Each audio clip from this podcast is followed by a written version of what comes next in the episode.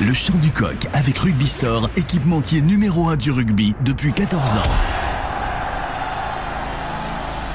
Actu, résultats, interview, décryptage, équipe de France. Tous les jours, avec le Midi Olympique, c'est le journal de la Coupe du Monde. Bonjour à tous, bienvenue dans le Chant du Coq, le journal de la Coupe du Monde de Midi Olympique. Comme tous les jours, dès 8h30, vous ne raterez rien de l'actu du mondial alors que commence la huitième et dernière semaine de cette Coupe du Monde. On se posera la question du désert laissé par le départ de Winnie Antonio avec notre spécialiste équipe de France Marc Duzan avant l'édito de Pierre Laurent Gou, vous allez voir, sauce anglaise. Et puis, en deuxième partie de Chant du Coq, un sujet très intéressant sur la diététique avec Marina Paris et un autre très chaud dans l'actualité du moment avec le grand thème du dopage. Allez, le chant du coq de ce lundi 23 octobre, c'est parti. Le chant du coq. Analyse, interview, reportage, toute l'actu de l'équipe de France. Il a suivi le 15 de France pendant des semaines, des semaines et des semaines. L'expérience de Marc Duzan est avec nous ce matin. Marco, toi qui as suivi euh, les Bleus, j'aimerais qu'on ouvre avec toi le chapitre succession de Winnie Antonio, donc qui a déclaré euh, sa retraite. Qui peut lui succéder chez les Bleus? Bah, Déjà, il faut, il rappeler que la retraite internationale de Winnie Antonio euh, place Fabien Galtier face à un désert ou presque. Hein. Ces quatre dernières années, aucun joueur ne s'est vraiment imposé derrière Winnie Antonio. Euh, il y a eu Momo Awas, Demba Bamba, Sipili Falatea, Dorian Aldeguerri, mais aucun d'entre eux n'a eu l'impact d'Antonio sur le jeu des Bleus, hein, clairement. Hein. Est-ce que Demba Bamba peut enfin confirmer? Est-ce que le jeune Laclaya du Racing possède la force nécessaire en mêlée fermée. Aujourd'hui, on n'en sait rien. Mais de ce que je comprends, certains réfléchissent au fait de, de former le deuxième ligne de l'USAP, Possolo Tuilagi, euh, champion du monde avec les U20, je te le rappelle, euh, en juillet dernier, au poste de pilier droit. Et je me dis que, que l'idée n'est pas saugrenue, quoi, après tout. Quoi. Il fait 1m92, ça fait un peu court pour une deuxième ligne au niveau international. Alors pourquoi ne pas imaginer une reconversion pour profiter de sa puissance en équipe de France? Donc voilà, le, le, le débat euh, Possolo Tuilagi à droite de la mêlée des Bleus est lancé, Thomas. Tu l'as dit, il est peut-être un peu court au niveau taille. Par contre, niveau poids, quitter Winnie Antonio 146 kg hors taxe pour Pozzolo Tuilagi, on n'y perd pas forcément au change. Non, on n'y perdrait pas au, change. Ça nous permettrait d'avoir un axe droit fabuleux avec euh, Tuilagi et Meafou. Enfin, imagine le truc, ce serait, ce serait monstrueux. Maintenant, former un pilier droit, ça prend au moins des mois, voire des années. Pourquoi pas Lançons-nous ce défi. Tuilagi à droite de la mêlée des Bleus pour le tournoi, euh, allez savoir. Pour terminer, Marc, j'aimerais avec toi qu'on aborde un, un, autre chapitre. Toi qui as connu beaucoup, beaucoup de Coupes du Monde, on sent qu'il y a eu une cassure après les quarts de finale avec les sorties de l'Irlande et surtout de la France, bien sûr.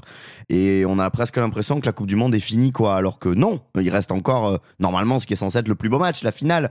Alors, de mémoire, j'étais, j'étais en Coupe du Monde en 2015 quand l'Angleterre s'est fait sortir euh, en phase de poule.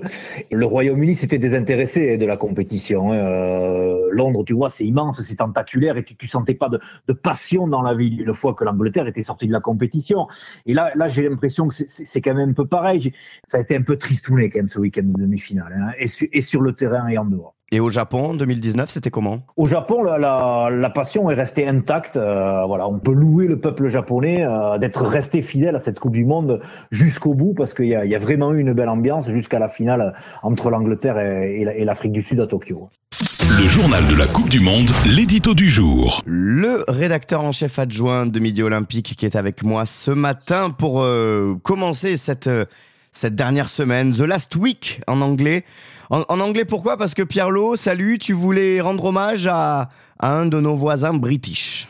Oui, salut Thomas, je voulais rendre hommage à Owen Farrell, demi d'ouverture qui du 15 de la Rose, que d'habitude on adore détester, que moi j'ai énormément apprécié lors de cette demi-finale face à l'Afrique du Sud notamment ce geste qu'on ne voit pratiquement plus et ce drop sous pression qu'on a cru être le drop de la victoire des Anglais face à, face à l'Afrique du Sud.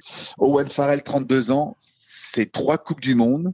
C'est lors de cette rencontre, il a dépassé Johnny Wilkinson au nombre de meilleurs marqueurs de points pour le 15 de la Rose. J'ai envie de dire, c'est comme pour la France, c'est un peu euh, le temps des regrets parce qu'il aurait mérité de terminer sur une finale de Coupe du Monde.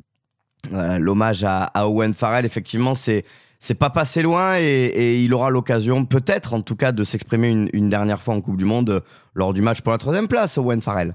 Tout à fait, même si parfois les, les sélectionneurs font tourner. C'est pour ça que je j'anticipe alors si tu veux cet hommage. Parce que Owen Farrell, on, on retient son regard arrogant, sa défense ultra agressive contre nous, mais il représente aussi tout ce que j'aime dans le rugby. C'est d'abord l'homme d'un seul club.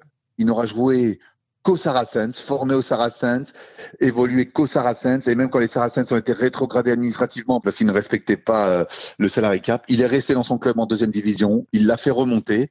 C'est une carrière immense, je l'ai dit déjà, trois coupes du monde, c'est dix fois euh, euh, présent lors des tournois à destination. Je pense qu'il est au panthéon du rugby anglais juste derrière Johnny Wilkinson parce qu'il lui manque qu'une chose, une euh, victoire en Coupe du Monde. C'était pas passé loin en 2019. Là, c'est passé un peu plus loin en 2023. En tout cas, chapeau Owen. Le chant du coq, le journal de la Coupe du Monde. Reportage. Dis-moi ce que tu manges et je te dirai qui tu es. L'adage s'applique aussi dans les assiettes des rugbyman.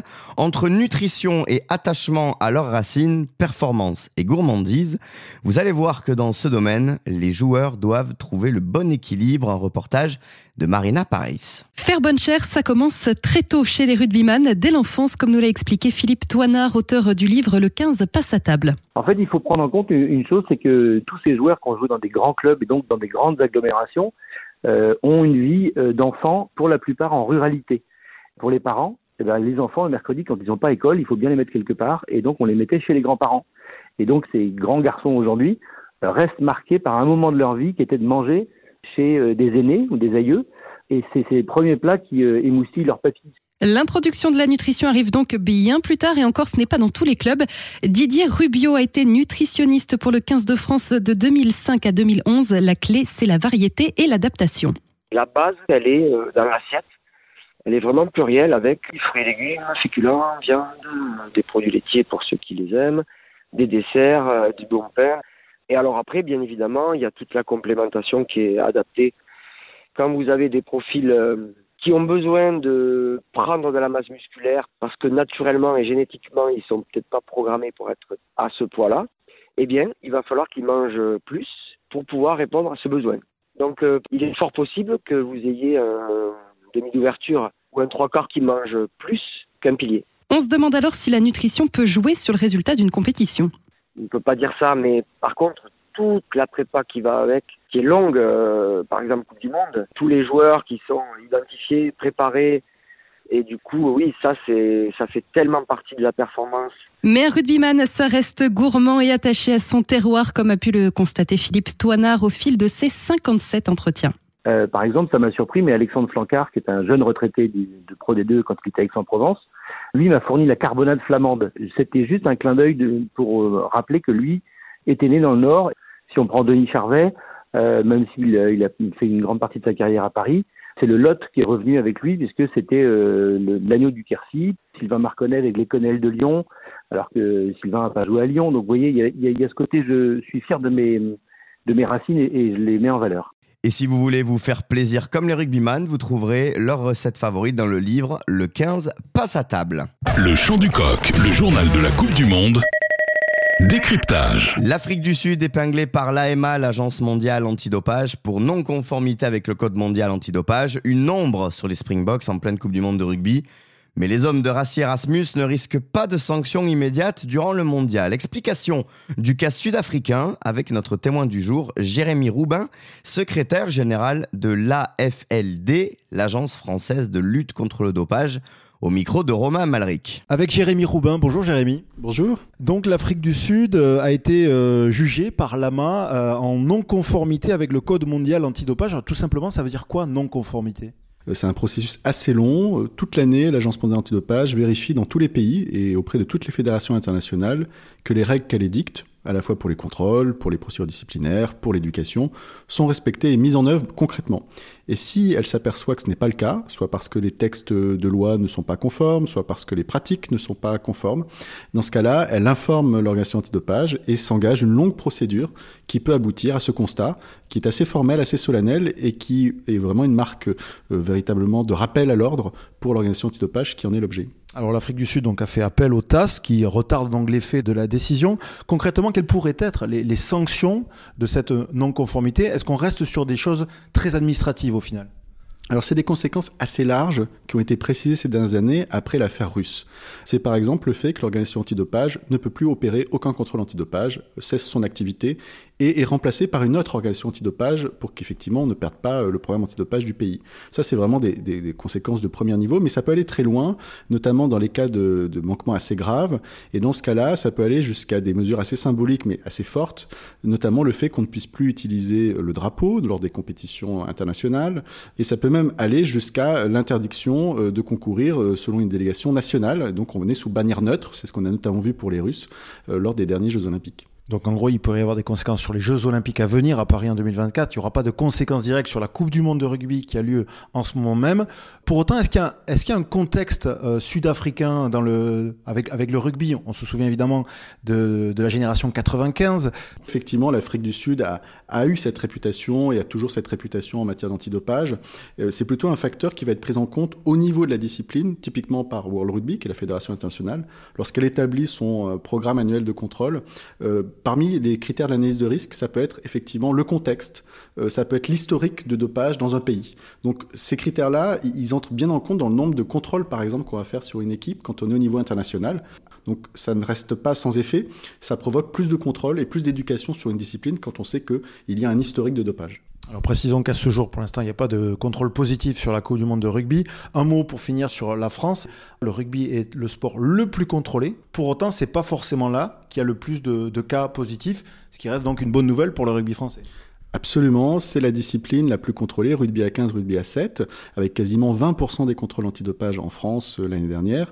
Euh, c'est une discipline qui est beaucoup contrôlée parce qu'effectivement, c'est une discipline qui objectivement est exposée à une vulnérabilité vis-à-vis du dopage, parce que c'est un sport très éprouvant en matière de force d'endurance, parce que c'est un sport dans lequel il y a pu y avoir des contrôles positifs par le passé, et parce que c'est un sport où il y a des forts enjeux, par exemple financiers au niveau professionnel. Et donc, par conséquent, c'est une discipline qui est très contrôlée, très surveillée, mais c'est également une discipline euh, pour laquelle il y a finalement en moyenne moins de tests positifs que dans d'autres disciplines. Beaucoup de contrôles du fait des enjeux et finalement un résultat qui est plus mitigé en termes de tests positifs que dans d'autres disciplines. C'est la raison pour laquelle il ne faut pas tirer du nombre de prélèvements une conclusion sur laquelle forcément ça serait un sport plus dopé qu'un autre. Merci Jérémy Robin. Merci à vous. Le chant du coq, tous les matins en podcast. En podcast. Toute l'actu de la Coupe du Monde de rugby. Laurent Labitte et Karim Ghezal ont quitté le staff du 15 de France pour celui du Stade français Paris. On en parlait dans le champ du coq la semaine dernière, rappelez-vous. Mais ces derniers mois ont permis au duo de tenter de convaincre des joueurs de l'équipe de France de les rejoindre. Léo Berdeux notamment, approché, préfère rester lui au loup. Peato Movaca, qui a confirmé son talent exceptionnel de talonneur, est en contrat avec le Stade toulousain jusqu'en 2026.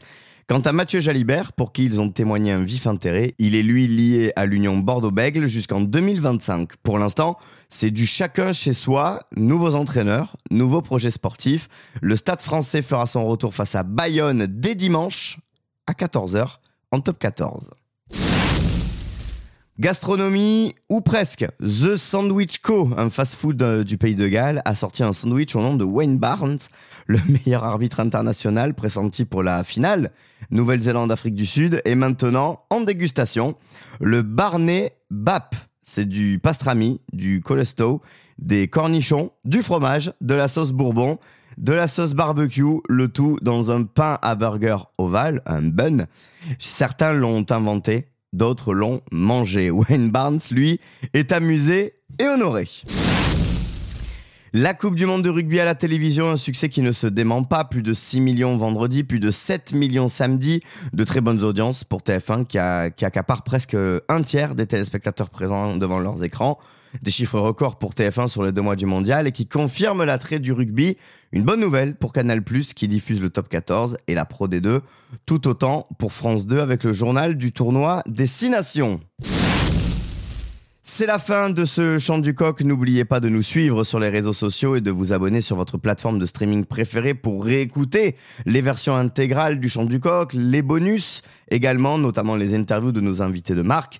Une semaine spéciale, la dernière que l'on commence donc jusqu'au lendemain de la finale, ce dimanche. Et le tout, vous le savez, dès 8h30, comme tous les jours. Actu, résultats, interview, décryptage, équipe de France. Tous les jours, avec le Midi Olympique, c'est le journal de la Coupe du Monde.